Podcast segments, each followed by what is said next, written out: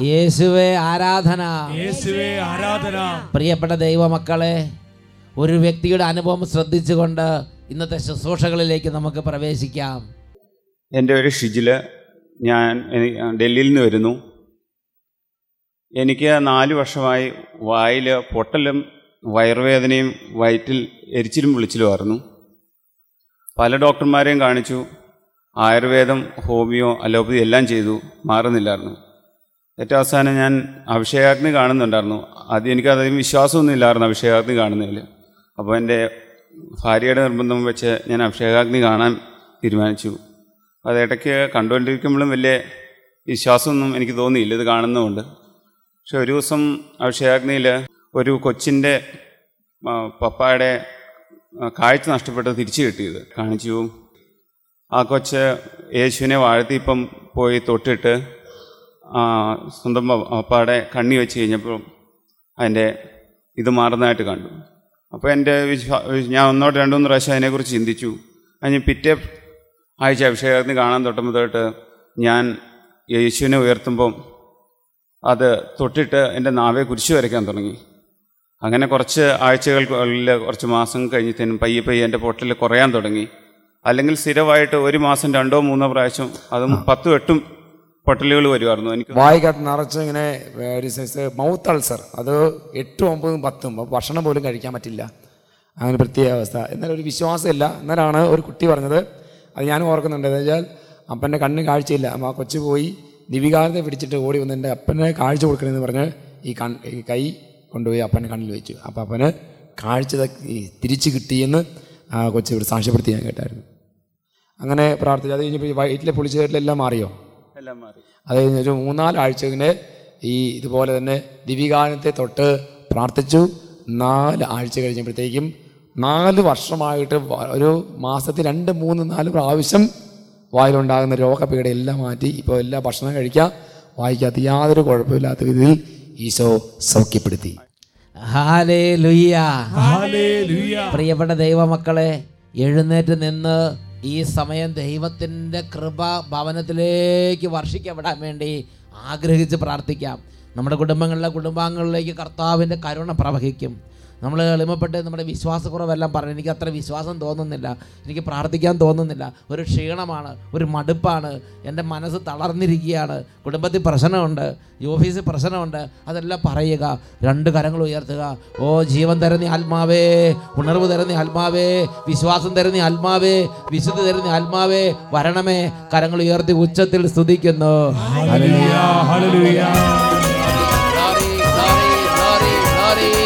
Hallelujah, hallelujah.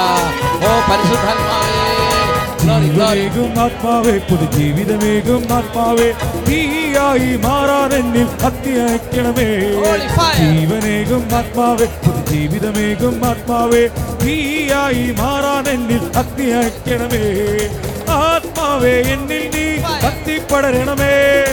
ആത്മാവേ എന്നെ നീ തീയായി മാറ്റണമേ. ആത്മാവേ എന്നിൽ നീ കത്തിപ്പടരണമേ ആത്മാവേ എന്നെ നീ തീയായി മാറ്റണമേ. ജീവനേകും ആത്മാവേ ജീവിതമേകും ആത്മാവേ. തീയായി മാറാൻ എന്നിൽ അയക്കണമേ. പരിശുദ്ധാത്മാവേ എല്ലാ ഭവനങ്ങളുടെ മേൽ എഴുന്നള്ളി വരണമേ. ബാലികാ ബാലന്മാർ വിദ്യാർത്ഥി വിദ്യാർത്ഥിനികൾ കുഞ്ഞുങ്ങൾ സർവ മക്കളെ ഉണർത്തണമേ ശക്തിയോടെ കൈയടിച്ച് ആനന്ദിച്ച് ആനന്ദിച്ച് നയിച്ചതുപോലെ എന്നെ നയിക്കണമേ അഭിഷേകത്തിൽ ശക്തിയ എന്നെ നിറയ്ക്കണമേ. മാരെ നയിച്ചതുപോലെ എന്നെ നയിക്കണമേ. അഭിഷേകത്തിൽ ശക്തിയ എന്നെ നിറയ്ക്കണമേ.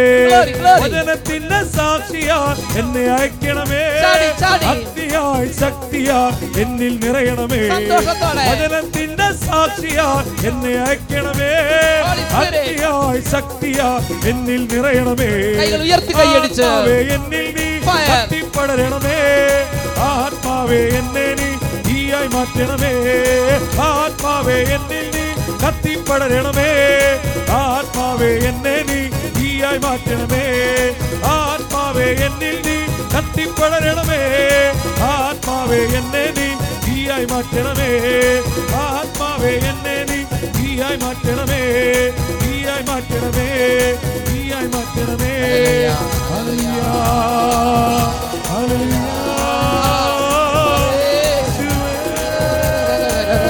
പരിശുദ്ധാത്മാവേ ഇപ്പോൾ അഭിഷേകമായി വരണമേ.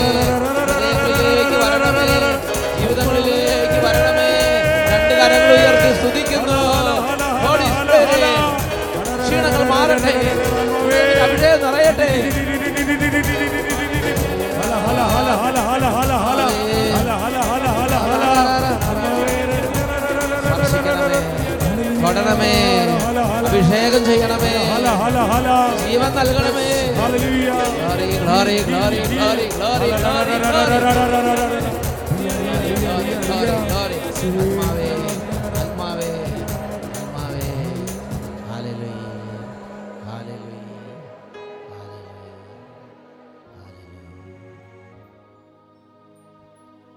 സ്പർശിക്കണമേ പരിശുദ്ധാത്മാവേ ഹൃദയങ്ങളെ സ്പർശിക്കണമേ പരിശുദ്ധാത്മാവേ. ആത്മാക്കളെ ഉണർത്തണമേ പരിശുദ്ധാത്മാവേ. ദൈവസ്നേഹം നിറയ്ക്കണമേ പരിശുദ്ധാത്മാവേ.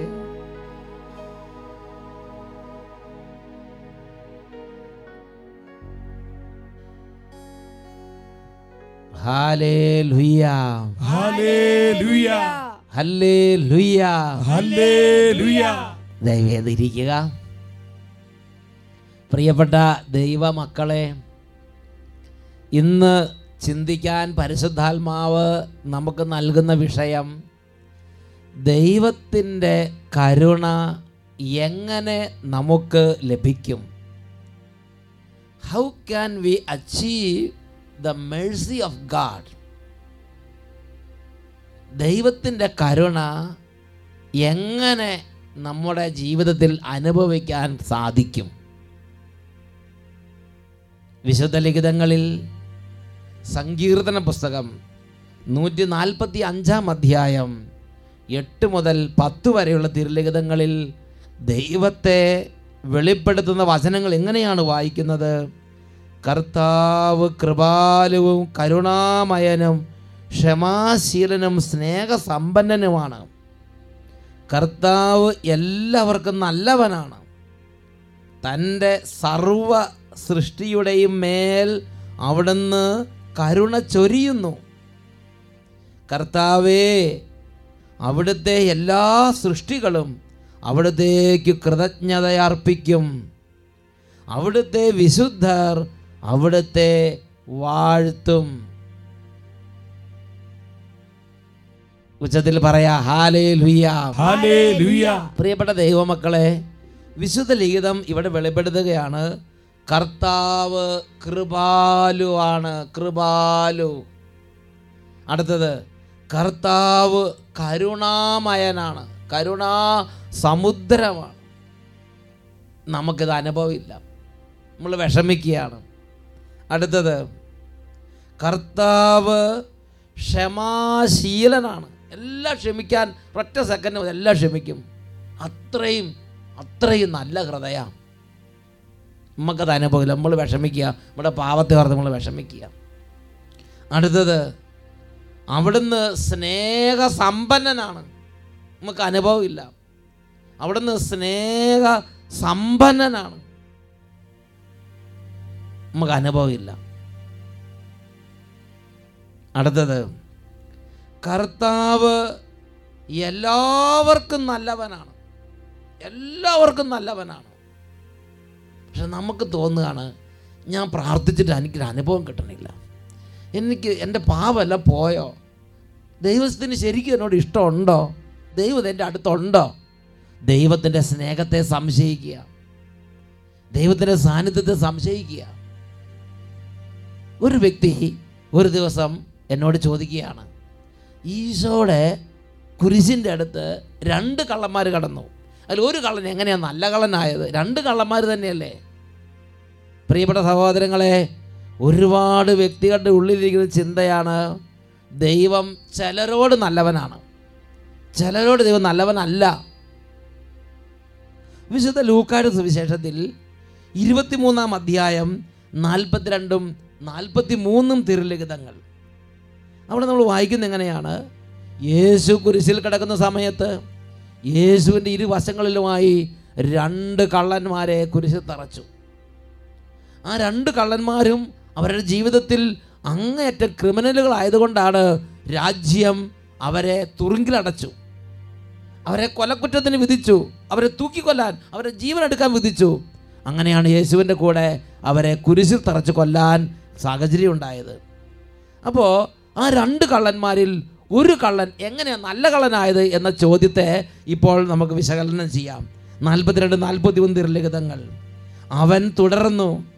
യേശുവേ നീ നിന്റെ രാജ്യത്ത് പ്രവേശിക്കുമ്പോൾ എന്നെയും ഓർക്കണമേ. യേശു അവനോട് അരുളി ചെയ്തു. സത്യമായി ഞാൻ നിന്നോട് പറയുന്നു നീ ഇന്ന് എന്നോട് കൂടെ പറദീസായിൽ ആയിരിക്കും. അവൻ നല്ല കള്ളനായി മാറി. അവൻ നല്ലവനായി മാറി. ജീവിതകാലം മുഴുവനും തകർന്ന് തരിപ്പണമായ വ്യക്തിയാണ്. ജീവിതകാലം മുഴുവനും ദുർനടപ്പ് ജീവിതകാലം മുഴുവനും പലതരത്തിലുള്ള തോന്നിയാസങ്ങൾ. ഇങ്ങനെ ജീവിതത്തിൽ കർത്താവിനെ വേദനിപ്പിച്ച ഒരു ദൈവ പൈതലാണ് എന്നാൽ ജീവിതത്തിന്റെ ഒരു ക്ഷണത്തിൽ അവന്റെ ഉള്ള് അവന്റെ ജീവിതത്തിൽ അവൻ ദൈവത്തിന്റെ കരുണയ്ക്ക് വേണ്ടി ഹൃദയം അല്പം ഒന്ന് തുറന്നു. ഇതിനെക്കുറിച്ച് വിശുദ്ധ ഫൗസ്റ്റീനയുടെ ഡയറി കുറിപ്പുകളിൽ വിശുദ്ധ ഫൗസ്റ്റീനയ്ക്ക് യേശു വെളിപ്പെടുത്തി കൊടുത്തിട്ടുള്ള ചില പ്രബോധനങ്ങൾ വെളിപ്പെടുത്തലുകൾ നമുക്ക് കാണാൻ സാധിക്കും.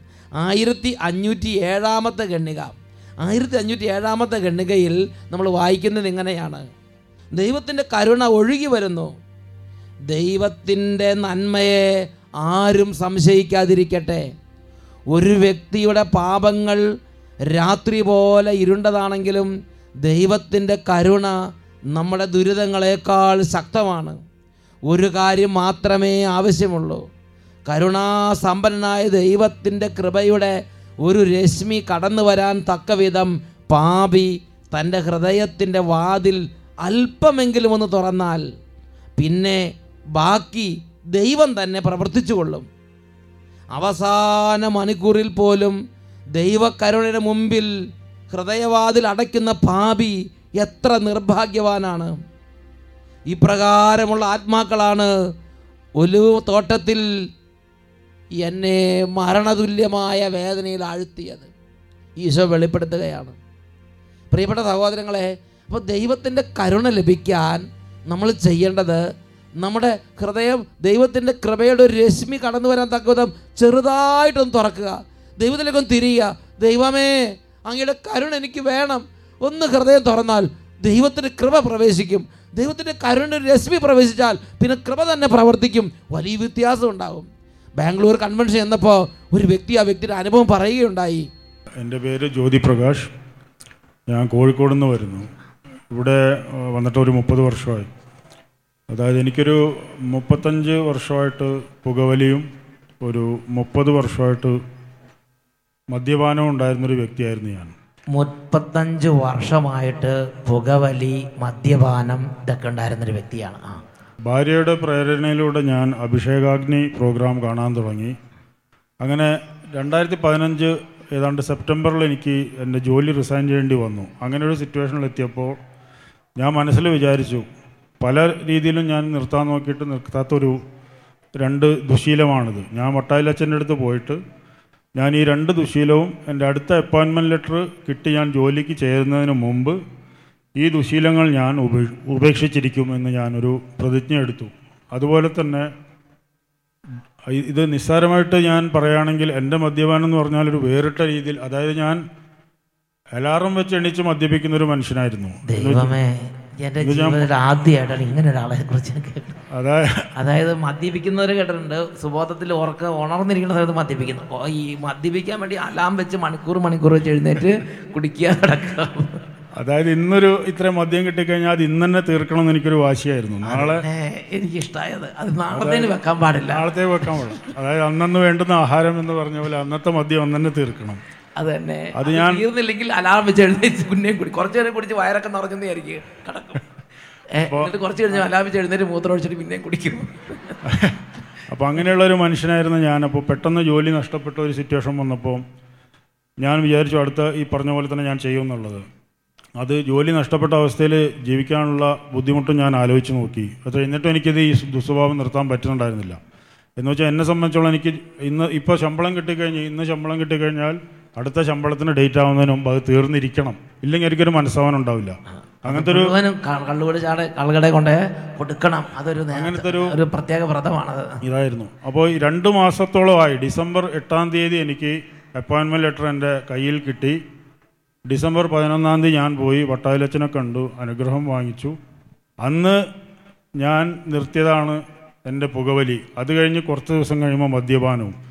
ഡിസംബർ പതിനൊന്നാം തീയതി ഇവിടെ അട്ടപ്പാടി വന്ന്? ഇവിടെ വന്നു? അട്ടപ്പാടി വന്നു അട്ടപ്പാടി ഒരു ശനിയാഴ്ച അല്ലേ? ഒരു വെള്ളിയാഴ്ച. വെള്ളിയാഴ്ച ഒരു ദിവസം ഡിസംബർ പതിനൊന്നാം തീയതി ഒരു വെള്ളിയാഴ്ചത്തെ ഏകദിനം. ആ വെള്ളിയാഴ്ച ഇങ്ങോട്ട് വന്ന ഒരൊറ്റ ദിവസം. ഒന്ന് തൊട്ട് തലയിൽ അല്ലേ? അതെ. കുറെ നേരം തല കൈ. ഒന്ന് ജസ്റ്റ് ഒന്ന് തൊട്ട് തൊട്ടങ്ങ് പോയി. ഒന്ന് കുരിശ് വരച്ചു ആ കുരിശ് അതോടുകൂടെ മുപ്പത്തഞ്ച് വർഷമായ പുകവലിയും പിന്നെ ഏതാനും ദിവസങ്ങൾക്കുള്ളിൽ മുപ്പത് വർഷമായ മദ്യപാനവും ഇന്നലെ- കുടിക്കാൻ പറ്റണില്ല. ഇന്നെനിക്ക് പുറത്തെവിടെയെങ്കിലും പോയി കഴിഞ്ഞാൽ ബാറിന്റെ ബോർഡ് കണ്ടാൽ തന്നെ എനിക്ക് ഛർദ്ദിക്കാൻ വരും. അങ്ങോട്ട് പോകേണ്ട ആവശ്യമില്ല. ഓ ദൈവമേ. യേശുവേ. നോക്കി കർത്താവ് എത്രമാത്രം വലിയൊരു വ്യത്യാസമാണ്. എന്റെ ഈശോയെ. അതും ഈ ഈ അത്ഭുതങ്ങൾ പറയാൻ നിന്നാൽ എനിക്ക് ഒരു മണിക്കൂർ സമയം തന്നാലും തീരൂല. എന്തെങ്കിലും ഞാൻ ചുരുക്കി പറയാം. ഈ ഒന്നൊന്നര മാസത്തോളം ഞാൻ ജോലി ഇല്ലായിരുന്ന സമയത്തായിരുന്നു ഞാൻ ഇരുപത്തഞ്ച് മുപ്പത് വർഷത്തോളം ജോലി എടുത്തതിനേക്കാളും സുഭിക്ഷമായിട്ട് ഞാൻ ജീവിച്ചത്. കാരണം കർത്താവ് അതുപോലെ പരിപാലിച്ചു കാരണം ഞാൻ പോലും പൈസ കിട്ടാനുണ്ടെന്ന് മറന്നുപോയ ചില സ്ഥലങ്ങളിൽ നിന്ന് എന്നെ വിളിച്ചിട്ട് അവർ എന്റെ ബാങ്കിലേക്ക് ഡിപ്പോസിറ്റ് ചെയ്യുക. കുറച്ച് പൈസ ഞങ്ങൾ ഇവിടെ ഇരിപ്പുണ്ട്. ചേട്ടന്റെ അക്കൗണ്ടിലേക്ക് ഇട്ടേക്കാന്ന് പറഞ്ഞ് ചുമ്മാ എടുത്തപ്പോൾ എല്ലാവരും പൈസ ഇടുക. ഞാൻ അദ്ദേഹം മദ്യപാനം അങ്ങ് നിർത്തിയതോടുകൂടെ പിന്നെ അങ്ങോട്ട് ദൈവാനുഗ്രഹമായ എന്ന് ഉറക്കെ പറഞ്ഞ ഹാലേ ലുയ്യ ഇനി രണ്ട് കരങ്ങൾ ഉയർത്തി നല്ല ശക്തിയോടെ കൈയടിച്ച് കൈയടിച്ച് കർത്താവിനെ ആരാധിക്കാം. ಯೇಸು ಯೇಸು ಯೇಸು ಎಂದರೆ ನನ್ನಿಂದ ನೀಗುತ್ತದೆ ಎಲ್ಲ ತೊಂದರೆ ಯೇಸು ಯೇಸು ಯೇಸು ಎಂದರೆ ನನ್ನಿಂದ ನೀಗುತ್ತದೆ ಎಲ್ಲ ತೊಂದರೆ ಯೇಸು ನೀವೇ ನನ್ನಲ್ಲಿ ಬಂದರೆ ನೀವೇ ನೋಡಿಕೊಳ್ಳ ಎಲ್ಲ ತೊಂದರೆ ಯೇಸು ನೀವೇ ನನ್ನಲ್ಲಿ ಬಂದರೆ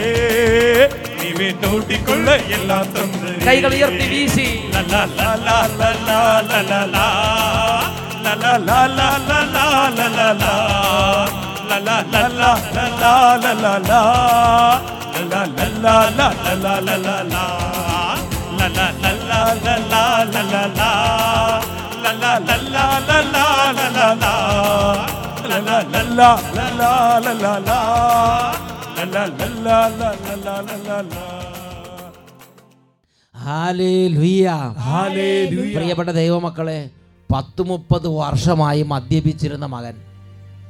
അദ്ദേഹത്തിന് ഒരിക്കലും തിരിയാനോ ദൈവത്തിന്റെ കരുണയെ ആശ്രയിക്കാനോ തോന്നിയിട്ടില്ല. ഒരു സെക്കൻഡ് അദ്ദേഹം തിരിഞ്ഞു. ഞാൻ പോകും. ഞാൻ പ്രാർത്ഥന സ്വീകരിക്കും. ഞാൻ ദൈവത്തെ വിളിച്ചപേക്ഷിക്കും. ഒറ്റ ക്ഷണം ജീവിതത്തിലേക്ക് ദൈവകൃപ പ്രവേശിച്ചു.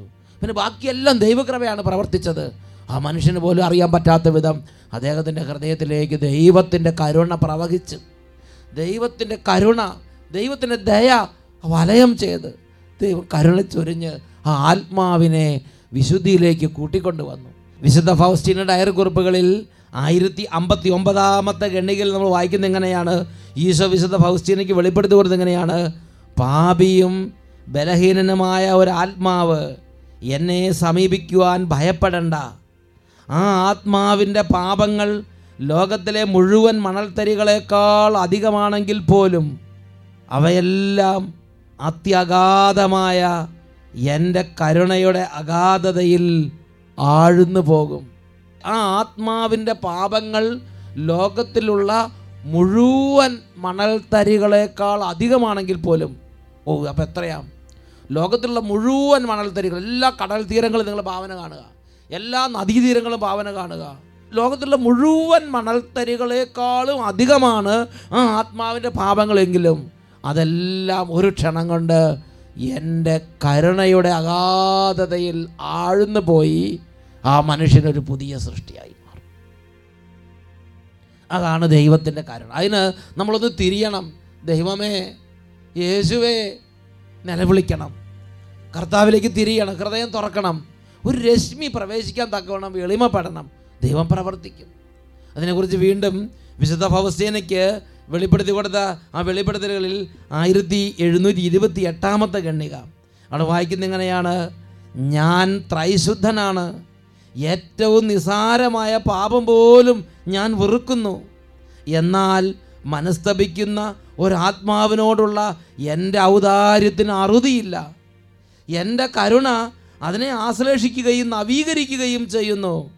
എന്റെ കരുണയാൽ പാപിയെ അവരുടെ വഴികളിൽ ഞാൻ പിന്തുടരുകയും അവർ എന്നിലേക്ക് തിരിച്ചു വരുമ്പോൾ എന്റെ ഹൃദയം സന്തോഷിക്കുകയും എനിക്ക് നൽകിയ കയ്പ് നീർ ഞാൻ മറക്കുകയും അവരുടെ തിരിച്ചു വരവിൽ ഞാൻ ആനന്ദിക്കുകയും ചെയ്യുന്നു. മക്കളെ നമ്മൾ മനസ്സിലാക്കണം. ദൈവത്തിന്റെ കരുണ പ്രാപിക്കാൻ നമ്മൾ മനസ്തപിക്കണം. നമ്മൾ ഹൃദയത്തിൽ നിന്ന് എളിമപ്പെടണം. ദൈവമേ എന്ന് വിളിക്കണം.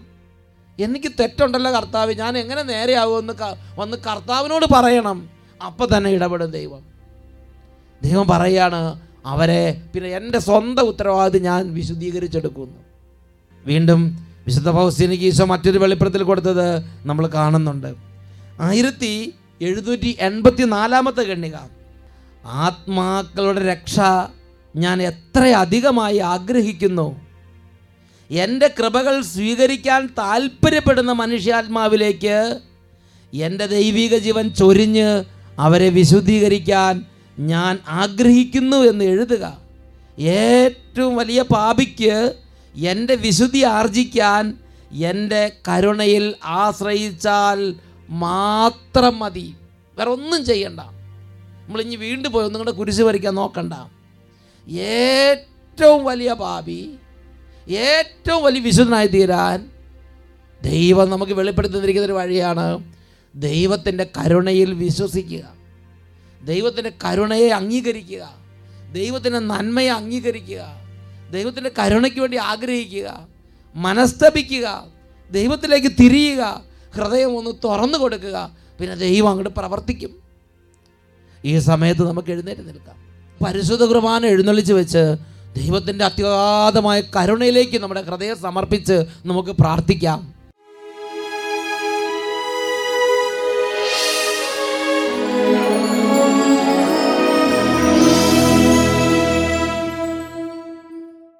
ഈ ദിവ്യകാരുണ്യ ആശീർവാദ നിമിഷങ്ങളിൽ രണ്ട് കരങ്ങളും ഈശോയുടെ സന്നിധിയിലേക്ക് ഉയർത്തിപ്പിടിക്കാം. നമ്മുടെ ജീവിതത്തിന്റെ ദയനീയ അവസ്ഥകളിലേക്ക് നമ്മുടെ ആത്മാവിന്റെ ദയനീയ അവസ്ഥകളിലേക്ക് കൃപാലുവായ യേശുവേ സ്നേഹസമ്പന്നനായ ദൈവമേ ഇപ്പോൾ കൃപ തൂക്കണമേ വലിയ ആഗ്രഹത്തോടെ പ്രാർത്ഥിക്കാം. തകർന്ന ആത്മാക്കൾ ഈ നിമിഷം അത്ഭുതങ്ങൾ സംഭവിച്ച് വലിയ വ്യത്യാസത്തിലേക്ക് കടന്നു വരുന്നു. കൈകൾ ഉയർത്തുന്നു രോഗികൾ കൈകൾ ഉയർത്തുന്നു. ക്ഷീണിതർ തളർന്നവർ മനപ്രയാസത്തിരിക്കുന്നവർ വിശ്വാസം നഷ്ടപ്പെട്ടവർ പ്രാർത്ഥിക്കാൻ പറ്റാത്തവർ പാപബന്ധനത്തിൽ കുടുങ്ങിക്കിടക്കുന്നവർ രണ്ട് കരങ്ങൾ ഉയർത്തി ഉച്ചത്തിൽ നിലവിളിക്കുന്നു. ഈശോ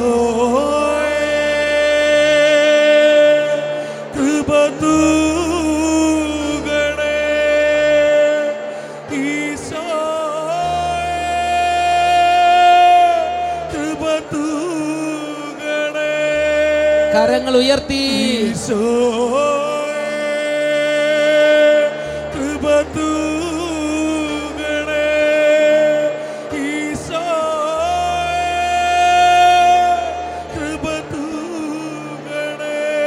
യേശുവേ. യേശുവേ. സ്പർശിക്കണമേ. എന്നെ തൊടണമേ. രക്ഷിക്കണമേ. രക്ഷ എനിക്ക് ആവശ്യമാണ് കർത്താവേ.